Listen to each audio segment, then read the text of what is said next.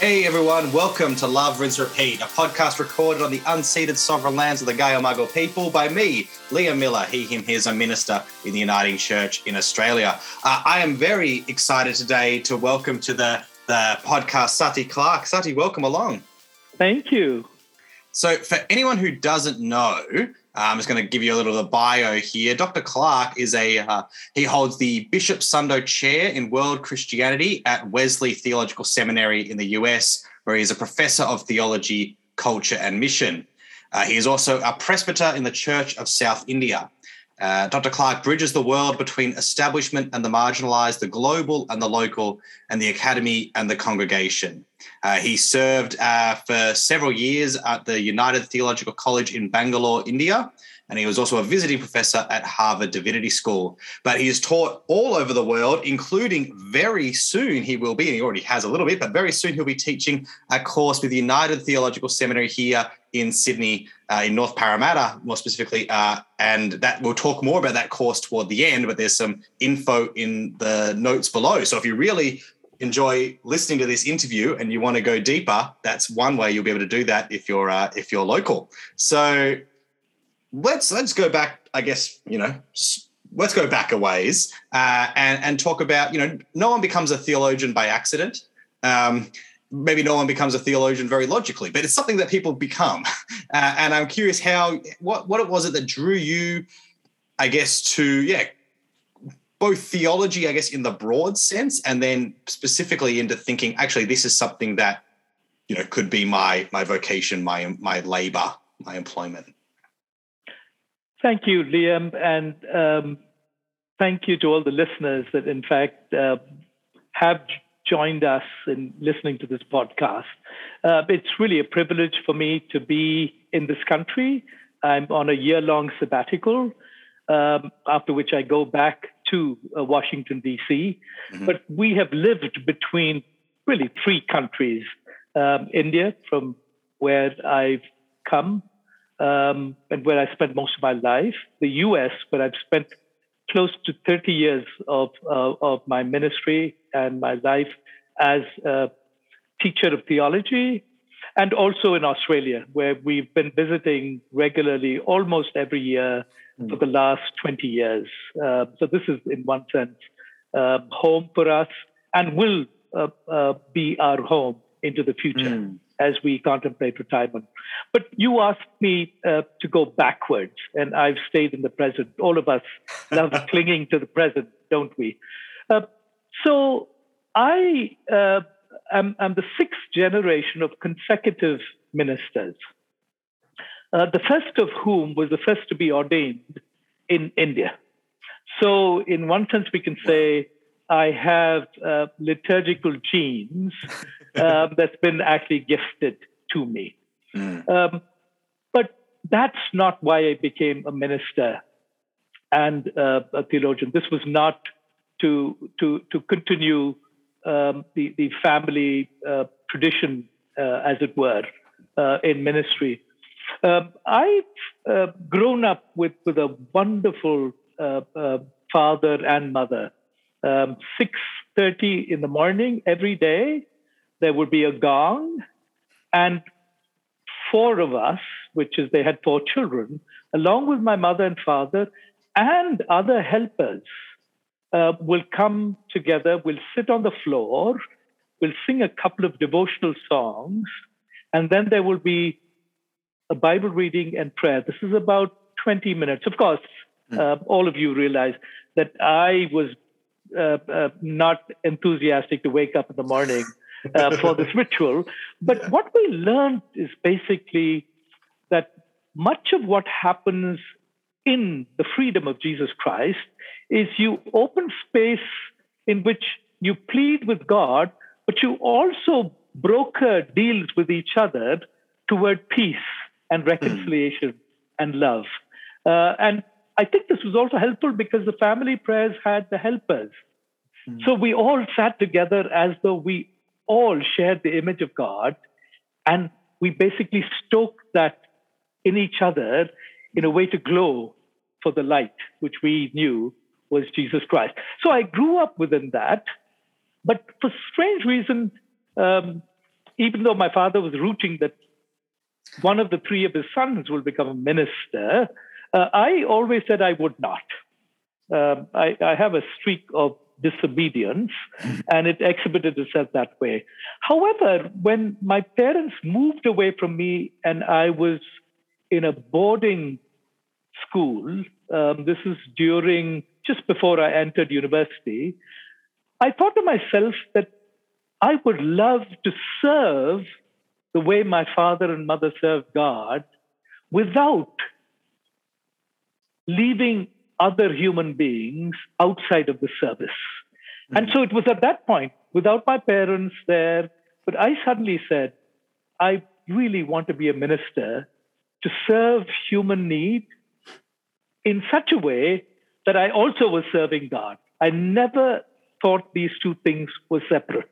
Mm. And so I gave myself up to the call to be in full time ministry, went on then to my theological education, um, and then came back and worked for my father, who was the Bishop of Madras in a very large diocese in the Church of South India. And he was my boss for three years. Uh, I worked and lived with untouchable communities um, in rural India, uh, really people that were dirt poor and yet rich in dignity. And I worked with them for three years. And in a strange way, to escape my father's supervision of me as bishop, I chose graduate study. So then I moved to the US, uh, eventually uh, did a master's and then uh, a doctorate. And in one sense, I can say it was a road that was chosen from, for me. And I often think of this as almost a default position away from what my calling was, which was to be a minister. Mm. But of course, all of us can scheme things in the way we are called to do. And so my students basically are people that I form and guide for leadership, for the role of being shepherd among mm. primarily those who actually are lost among our sheep. So, in many ways, I've combined both of those. I've never been a theological teacher without also serving as an associate minister. Mm. So, I've always kept both of them close together in my years in India and in the US. Mm. So, that's really how I came into being a minister of the gospel and then a theological teacher. And I hold them both very closely together. Mm. That's that's very helpful. Thank you for that. Um, so, as you then start to do theological work out of grad after graduate school, um, like what what what I guess you know you're known for you know your early work on on Dalit theology and Dalit liberation theology. So, how did you know was your particular you know theological commitments interests and scope begin to shape in that that early work. Um, particularly i guess as you're, you're already in that space you've added that second home right? That that the us uh, uh, as well as india. Um, so i'm curious about that that you know your kind of early theological work there and and and how those i guess commitments that run through um, you know shaped and, and and informed the work as you began to do it. So uh, my living among Dalit communities, and just to say a word, we're not talking about a small group of human community that was pushed out as untouchable, uh, and they've reclaimed the word Dalit, which means broken. Uh, so they're basically the broken community. Um, and this community is more than 200 million in India and still struggle with um, structural discrimination. Um, and, and so my living with them for three years uh, told me, in a sense, that I lacked a double baptism. Uh, I had one baptism, which was in the waters of a church in the city um, that must have been quite privileged. Um, and so I was baptized into that water, all in the name of the Father, Son, and Holy Spirit, or Creator, redeemer and sustainer. But when I went there, I realized if I wanted to serve that same triune God and be part of the energy and flow of that triune God into the lives of the people that I was working in, I had to also accept a baptism into sometimes what I thought was the mucky pond of local life, which was basically the broken life of broken people. And so those three years basically allowed me to be baptized into the living waters of human suffering. And in many ways, it was after this baptism that the first baptism as well became broader, mm. more deep in terms of human need and suffering. And that is what I brought both to my ministry, but also mm. my theology. Mm. In many ways, uh, Liam, uh, I, I feel I live in this wonderfully fertile in between. In between the knowledge that was given and is being given to me at world class academic institutions and the wisdom that still is gifted to me by being in solidarity and mm. walking alongside the community of the poor, the mm. marginalized, and those who have been othered. And so I think a lot of my own theology erupts from this in betweenness. Mm. And both of these really matter to me. So I always tell my students, and I've taught now for 25 years in different institutions, I always tell my students that your commitment to the task of theology also needs to be refined by a commitment to an actual concrete group of people. Mm. So you're not doing theology only because you feel that you're bright and you have new ideas, and this is somehow you illuminate something within yourself. But you actually have to make the contract almost a covenant with mm. communities on whose behalf also you decide you will think theologically. And I think this is an important clue for all of us as individuals, as disciples of Jesus Christ. It's not just actually having a theology that works for me. Mm. It is to find and covenant with the community and say, this also makes meaning for them so that life is restored to the fullness that God wants to offer all creation. Mm. I think that's that's wonderful. It's, it's so helpful, as, as as you say, of, of thinking about it, who who who from you know who you're in relationship with and solidarity with, um, in particular, I think is, is so helpful. Um, I guess thinking about how you know the, the, the long stretch of now that you've been teaching and working in theology, and you know you've been able to be drawn in to many other communities that like obviously different, but but share probably a lot of that. You know that being marginalized, that being um, dirt poor, that being you know oppressed. You know both you know across the globe and within the US uh, and things like that. How have you found that, you know, both that kind of almost universality of suffering, um, you know, I guess connects with or, or informs or shapes the very particular like this is that community that, that from from which you know I had that second baptism, that double baptism, from which I have this you know solid commitment to. Um, you know, yeah, as it expands out and you go, yes, there is this kind of global sense of you know the poor or the who, who, who might it be with their own particularities and challenges, but that has a, a way of shaping how we begin to, you know, thinking not just from this particular, but from this kind of global um, sense. So um, I really believe that all universal needs, all universals need needs to be stitched. Hmm from local particulars mm, mm-hmm. and particularities.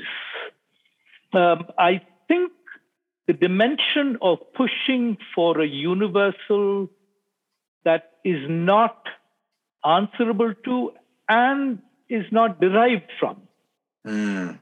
Particularities of local communities tends to be a form of dominating or colonizing local communities.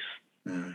So I do think there is a universal that we all are part of, whether it is the experience of God, whether it is a promise of liberation, salvation, wholeness, or whether it is an indictment of sin Hmm. and fallenness.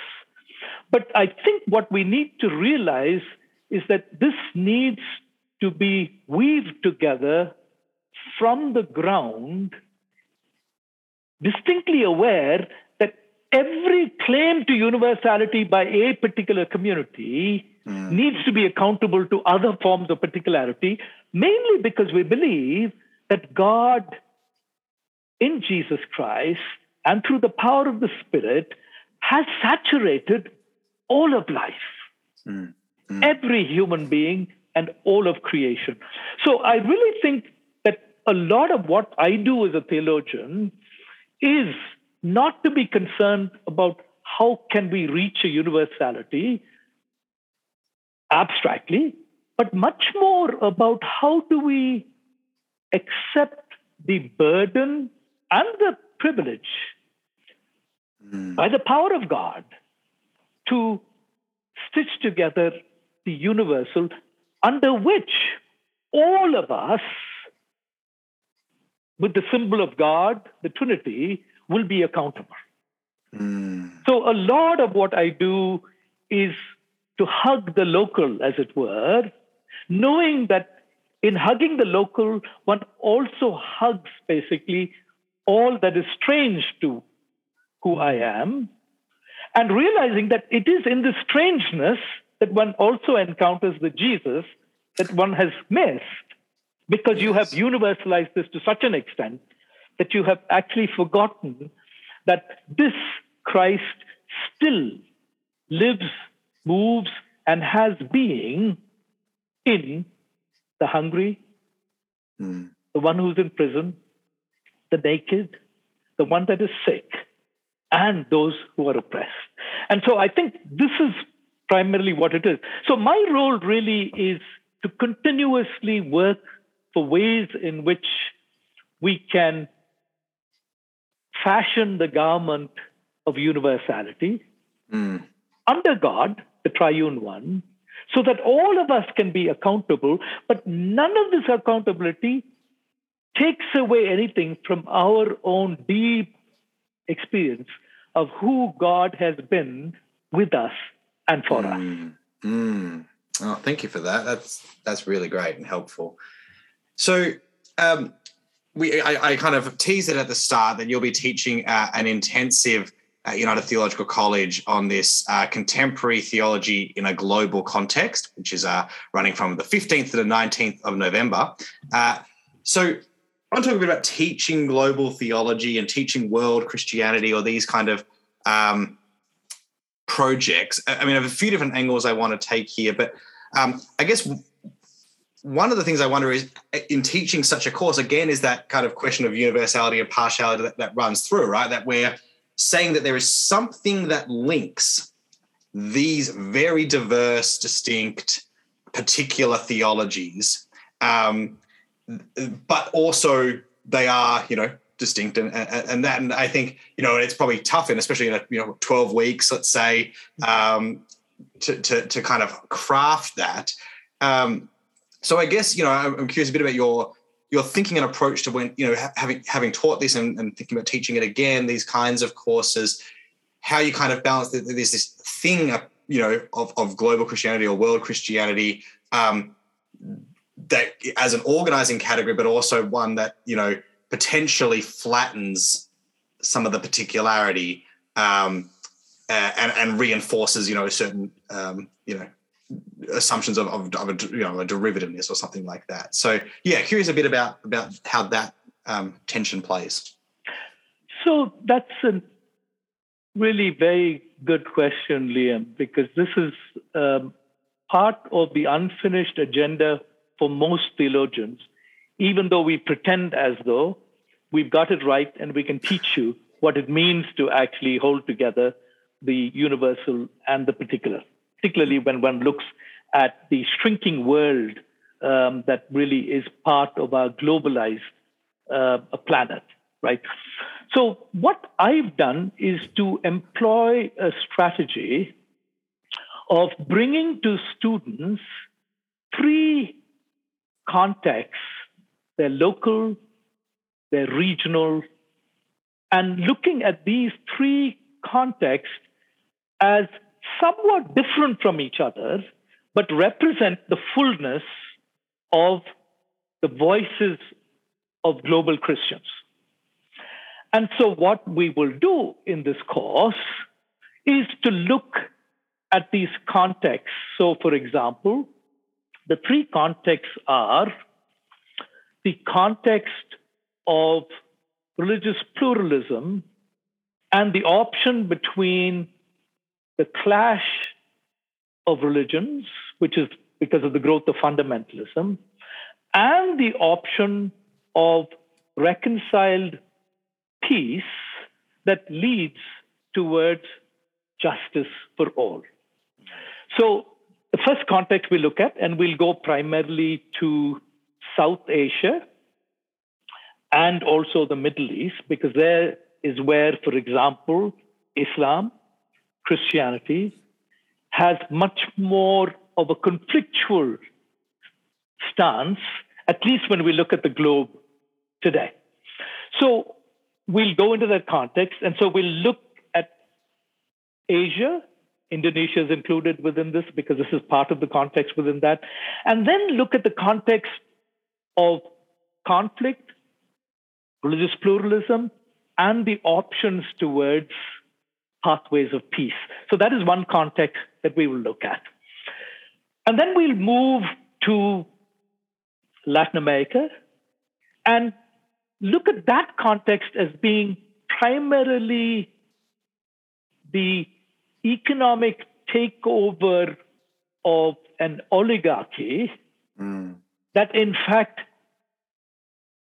takes away the ability for all to participate in the fullness of life that God has gifted all of us. Mm. And so we'll look at Latin American theology and then the kind of emergence of that within the context in the US as to how class mm. and elements of race are part and parcel of this. One cannot leave this out. Mm. And so this is another context. So the whole idea that freedom and liberation cannot be experienced on earth as it is in heaven without also having sufficiency mm, mm. of the means to live out one's life as fully as possible. So that's the second context. And then third, we will look at Pacifica. Mm-hmm. Um, because I'm increasingly realizing, and this comes uh, uh, uh, um, as, as a form of, of self confession, I'm realizing a lot of my theology has basically taken the soil and land as foundation. And so a lot of the whole idea of liberation is can we get some land? How do we mm-hmm. equally distribute resources within the land? Whereas in many ways, Pacifica and Oceania in general come out of a foundation of the oceans and the seas. Mm-hmm. So, what will this context of thinking basically alongside the ocean?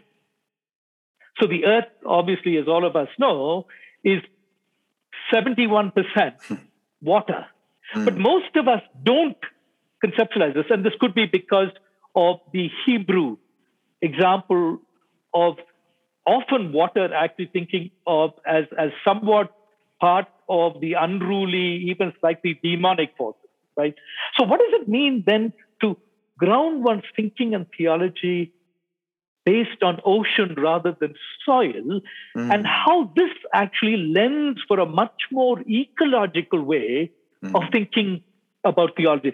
So, what I'm trying to do is to bring three specific contexts mm. that are associated with continents and then allow students the opportunity to see, on the one hand, which context basically they really want to do theology from, mm. but also realize that the universal form of global theology cannot leave out our siblings who work within very different contexts. Because I think in the end, what we can teach each other is how do we source our experience, correlate that with scripture in order to come up with theologies that express our own localities, our context, mm. and our gifts of culture, and yet with an awareness that is a, there is a surplus outside of who we think we are, mm. and that one must take on if one thinks about Christianity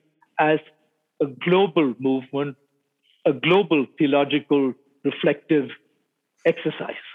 Mm. Oh, thank you for that. And that's a great plug. People, I, I'm excited. Uh, people should get get very excited about because I think that's such a yeah a, a, fruitful way of approaching it, and and and it is one of those things of you know that that really not taking kind of an epistemological starting point as given, right, or as natural, um, you know, and and allowing that to be you know opened up and spilled over and, and become aware of what else there and, and see what that then opens up um, that we wouldn't have thought about before in, in, right. in, text or in liturgy or in other kinds. Yes, and and just to make a, a plug for this, mainly because I, I, I teach for communities to empower them to claim who they are and what they ought to be for the reign of God that is close at hand, that is waiting to be grasped almost right? Mm. So uh, also to encourage uh, uh, your your uh, viewers that if, if if they want to audit just part of it, if they want to audit the course, there's a way in which you can audit this, and I will work with auditors almost as a separate community that in fact may just be interested in one of the segments that I'm working with. So uh, do keep that in mind, and mm. and uh, you know through you you can direct them to me they can send me an email and I'm willing to send out basically the syllabus so that they know what it is and how they may, even if they can't register for the whole intensive, uh, yep. be part of this journey. Mm. Oh, that's great. You mentioned um, just earlier, like, you know, um, religious fundamentalism, uh, the rise of religious fundamentalism. And I know that's been a topic of some of your recent work uh, has been on that. and again, I was thinking about, you know, the the study of theology uh, and what theology potentially has to offer, you know, obviously explored potentially what it does in terms of opening ourselves to the others.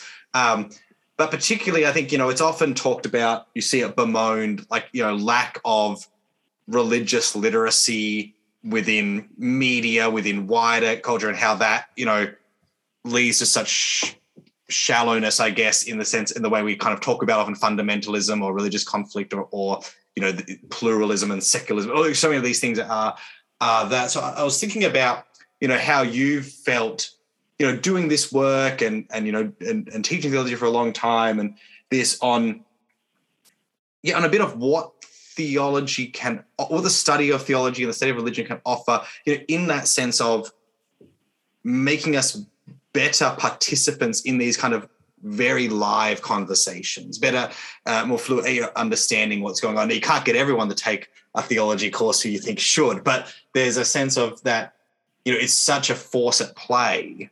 Um, and and you know, we're often so adrift in how we respond, you know, when we see so much out there. So I was thinking about, you know, particularly with that, you know, that's often one of the reasons religion gets in the news, you know, is, is attached to fundamentalism and things like that. How, how, that work has shaped how you think about this, the role of theology and the study of religion in in trying to contribute to not only a public good but a public discourse.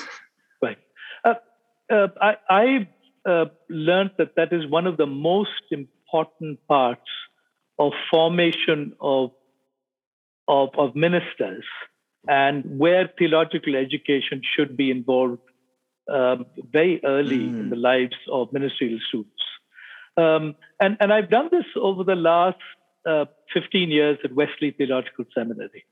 Uh, exactly what you were talking about, Liam. That is basically how do we uh, uh, uh really fight um, um uh, the kind of religious illiteracy that many of us Christians uh, uh, uh um, have uh, when it comes to other religious traditions, right? Mm. So, so I always tell my students uh, that what I want them to realize is just there's nothing actually that is taken away from us when we're able to speak the truth about other religions, just like we proclaim the truth about our own.